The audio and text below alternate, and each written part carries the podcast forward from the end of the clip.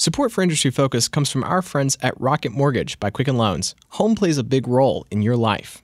That's why Quicken Loans created Rocket Mortgage. It lets you apply simply and understand the entire mortgage process fully so you can be confident that you're getting the right mortgage for you. To get started, go to rocketmortgage.com/fool. Welcome to Industry Focus, the podcast that dives into a different sector of the stock market every day. It's Monday, May 7th, the financial show, and we're talking all things Berkshire Hathaway. I'm your host, Michael Douglass. I'm joined by Matt Frankel.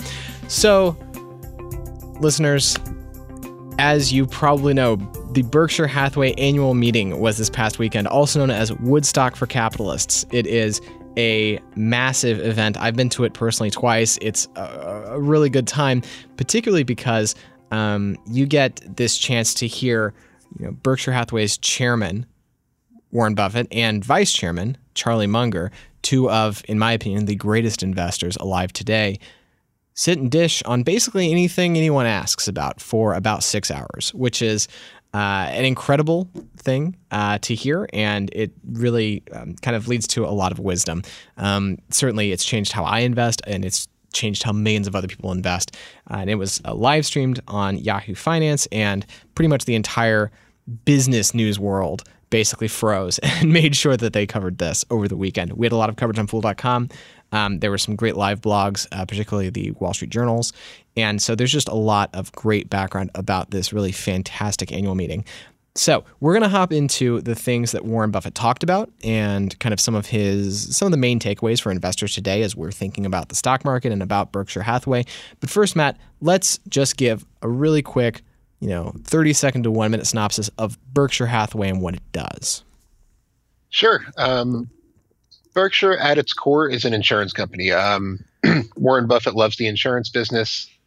Um, it uh, basically because it requires them to keep a lot of it gives them a lot of cash that they can then deploy into other investments. So Berkshire operates insurance subsidiaries such as Geico. It's probably its best known one, but its biggest insurance business is called reinsurance, which is essentially insurance for insurance companies. Now, like I said, it uses the money from that to fund other acquisitions, which it's built up quite a portfolio of about 60 different companies ranging from real estate to retailers to consumer goods to uh, um, aircraft parts, just to name a few. There's a ton of them. Um, and they also use their money to invest in their in common stocks, which Berkshire's stock portfolio has become, you know, about 40% of the company in terms of market cap and is one of the most followed, if not the most followed stock portfolios in the world. Yeah. So when you think about Berkshire Hathaway, kind of the the bucketing ways to think about it are core insurance business, other businesses that they've invested in, and stock portfolio. And that's kind of the three sort of main components, um, if you want to think about it that way, of the company.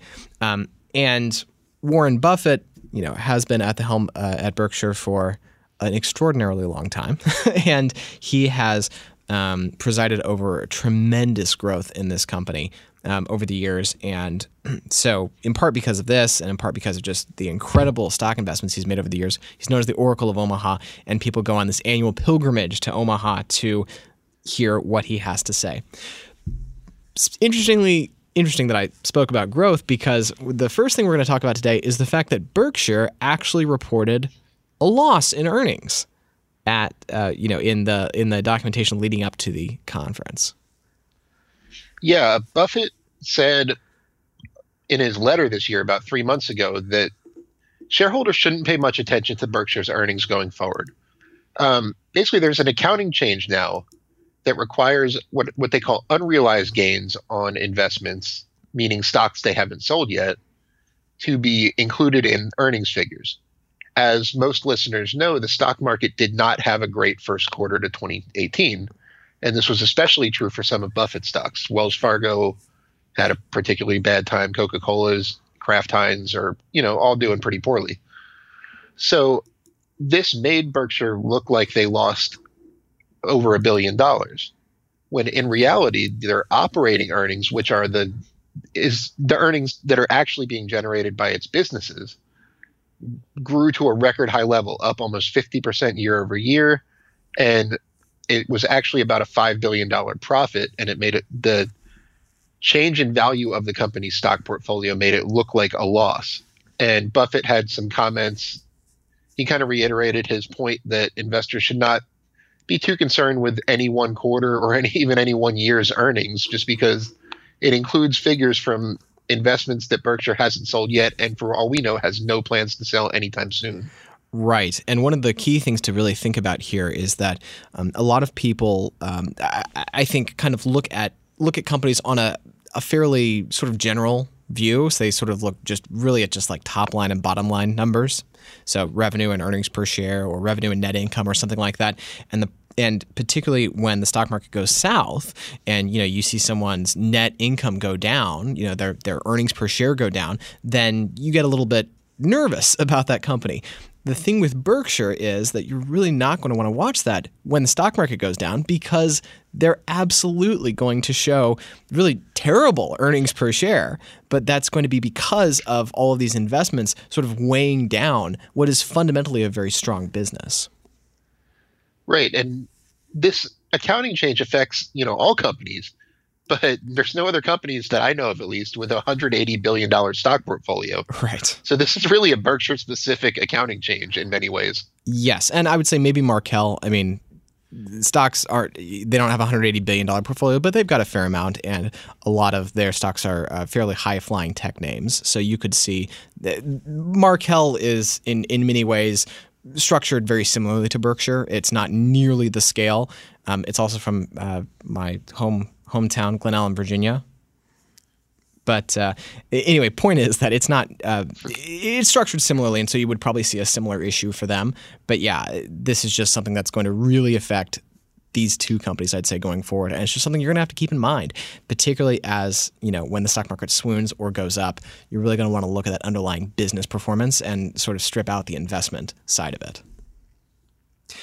All right, so with that, let's turn to topic number two Warren Buffett's investments in Wells Fargo. Now, listeners, you've heard us talk quite a bit about Wells Fargo over the past, oh, I don't know, six to eight months, but particularly even in the last couple of episodes, we've, we've had quite a bit to say about the company. And uh, Warren Buffett, not surprisingly, was asked about Wells. Yeah, and it, it's actually interesting. I don't know if you were watching the live stream during this, um, but when they were asked the question, the question was worded to the effect of, "At what point do you just give up and get out of Wells Fargo?" And the audience cheered the question more right. than they cheered Buffett's response. So this is a very common question that people have about Berkshire's Wells Fargo investment. But Buffett kind of gave the indication that not only does he not want to sell, he thinks Wells Fargo is going to do particularly well uh, in the coming years. In fact, this morning he told CNBC that he thinks Wells Fargo will outperform the other big banks over the next 10 years. He stopped short of telling investors to buy any more. But essentially, Buffett thinks that the fake account scandal, the um, overcharging for mortgages, um, giving people auto insurance they didn't need, all those problems weren't the big issue. The big issue, Buffett thinks, is that management didn't react quickly enough when they found out there was a problem. Um, Buffett points out that Berkshire Hathaway has over 370,000 employees, and he's sure that he's not sure how many people are doing things wrong, but it's not zero. There's bad apples at every company. The the key is that when management finds out about the problem, they need to react quickly to prevent it from becoming a massive fake account scandal, like in Wells Fargo's case. Right. So, but Buffett seems confident with the current, the new um, leadership at Wells Fargo and said that he's made he pointed out that in the past he's made investments in financial companies that have you know done even worse things um, he mentioned american express and geico and these have turned out to be some of his best investments of all time so he's kind of encouraging investors to sit tight and just kind of let the process play out and fair enough. Although he did also sort of stop short of suggesting people buy more. He didn't say, you know, yeah, Wells yeah. Fargo screaming buy, um, which. Uh, and it's also fair to point out that when American Express and Geico were having their issues, it was before Buffett invested in them. Right.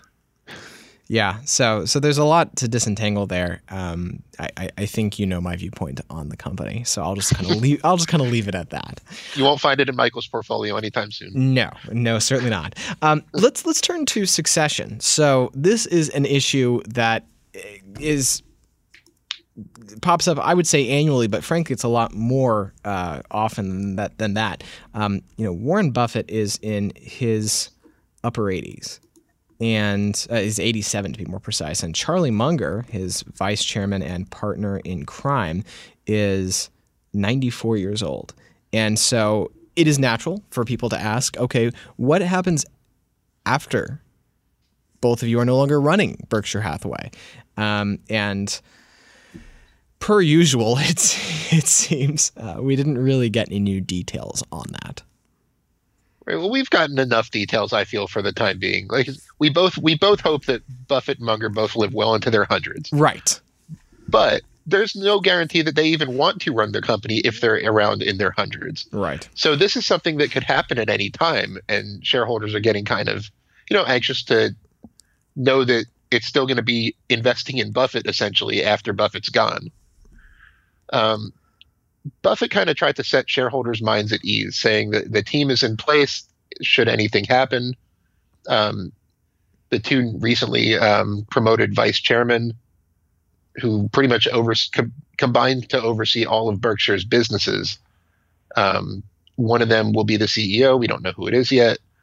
And his two investment managers, um, Ted and Todd, everyone says, um, are not only managing more and more money over time, but are starting to actually bring acquisition ideas to Berkshire's attention and be instrumental in that side of the business. So he's he's very confident in his team, and uh, Charlie Munger even kind of doubled down on that and said that if anyone sells the stock after him and Buffett are gone, they're going to regret it and won't do any better elsewhere.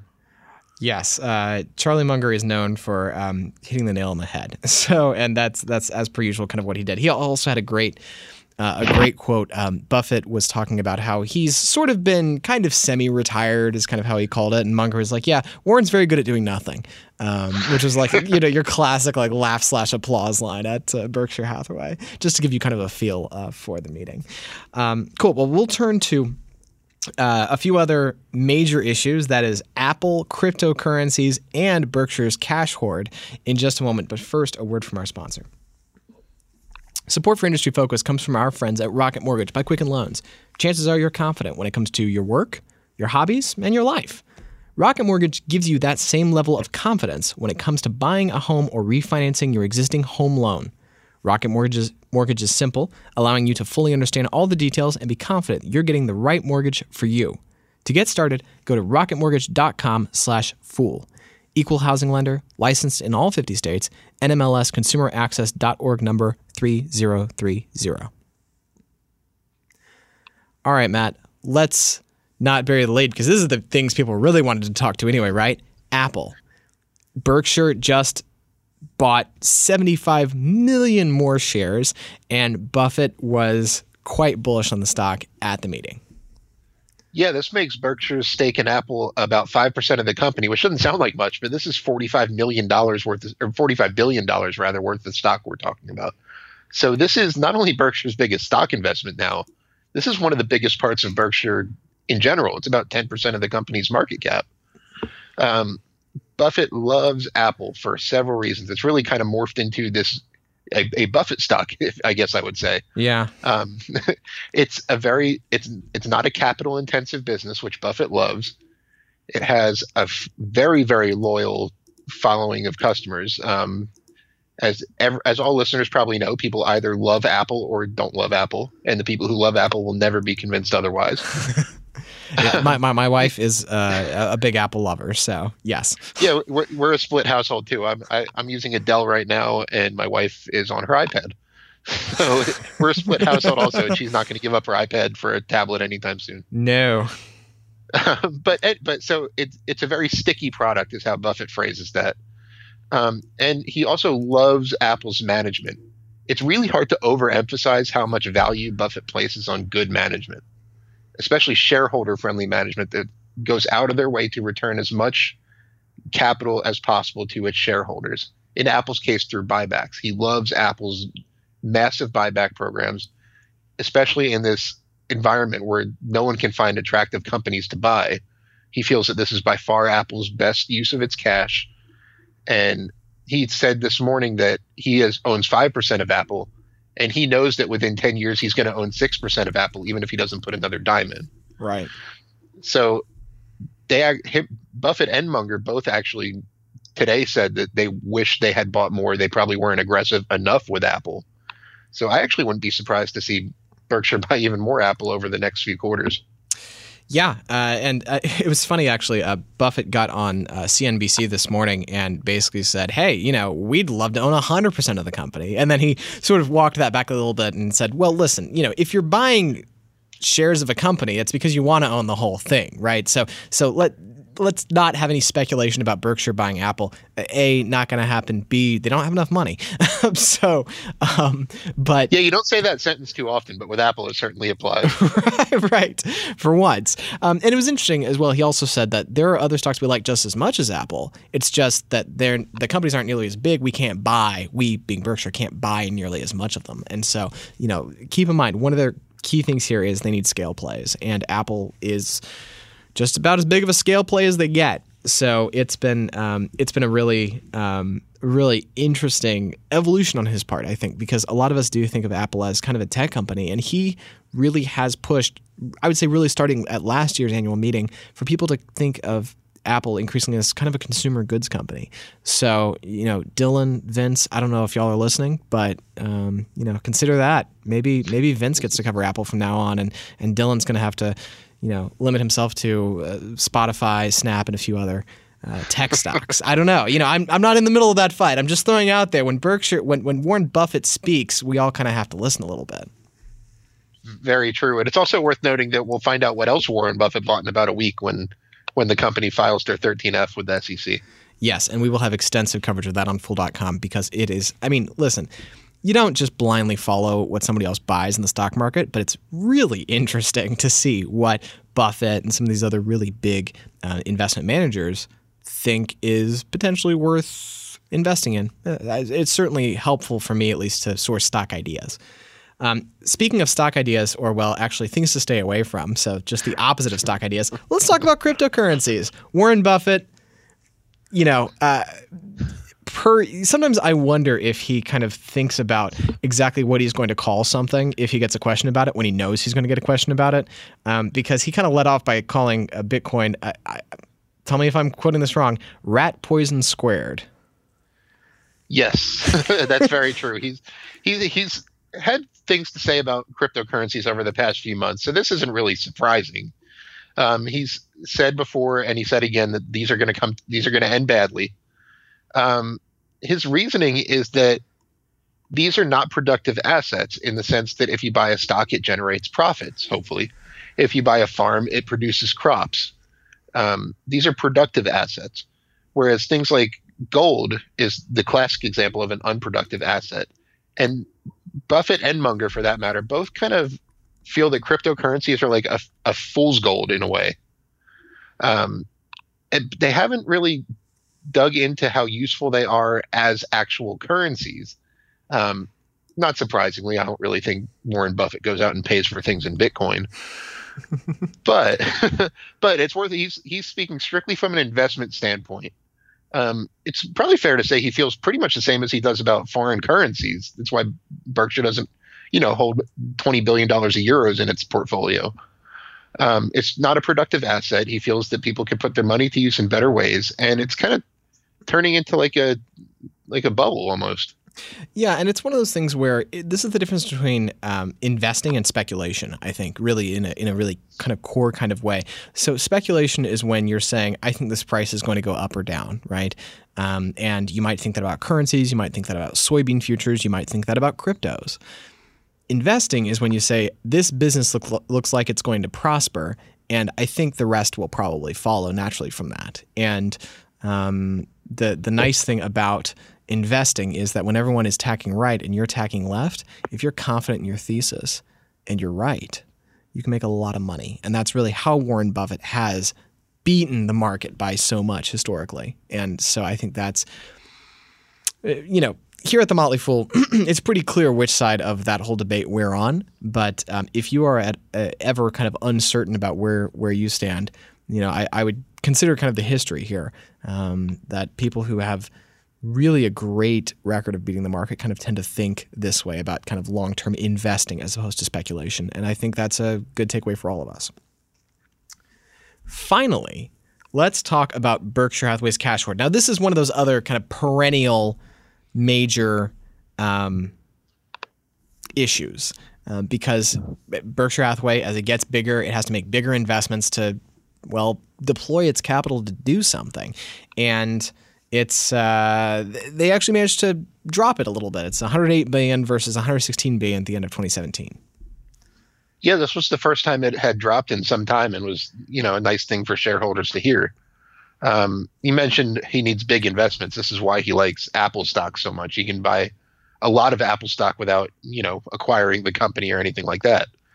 Um, this kind of reading between the lines a little bit. This indicates, to me at least, that investments are starting to look a little more reasonably valued than they did in the past quarter. I mean, and you know, end of 2017 when Berkshire said they couldn't find anything to buy.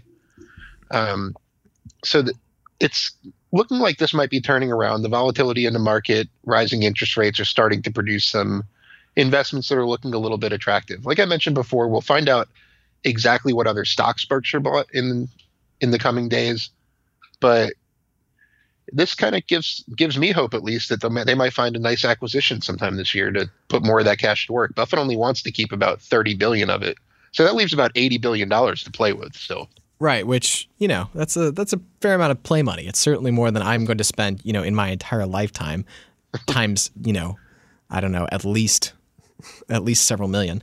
Um, and, uh, and and actually relatedly, let's let's talk about let's talk briefly about healthcare here because you know one of the kind of bigger pieces of news that we saw in the last um, few months was you know Buffett, Bezos, and Jamie Dimon from J.P. Morgan basically planning this healthcare initiative, and the idea is that it's supposed to sort of help bend the cost curve. Light on details, and Buffett didn't really give much more in the way of details um, at the annual meeting, but he at least identified that, or told folks that it looked like a CEO would kind of be identified and in place in a, in a couple of months.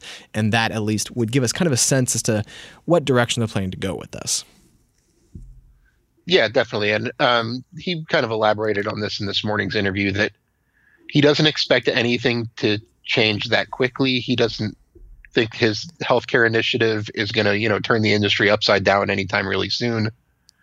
But he did say that once a CEO is in place and once they start having some success, that this could become a real big thing. He said this morning that hundreds of companies are interested in joining once there's like you know a viable plan in place.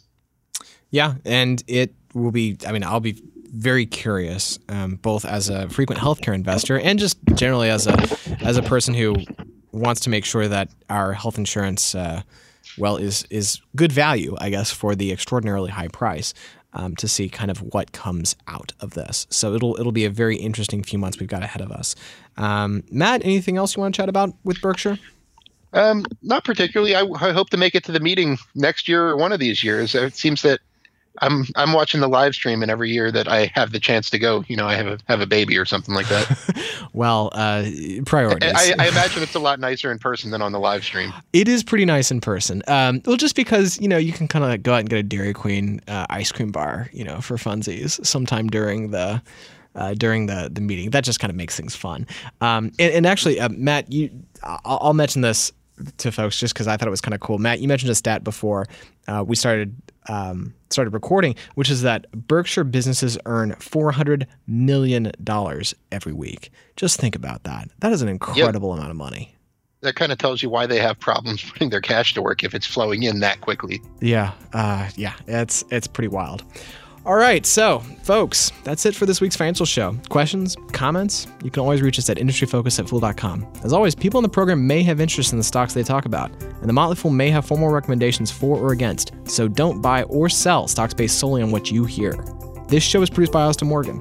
For Matt Frankel, I'm Michael Douglass. Thanks for listening, and Fool on.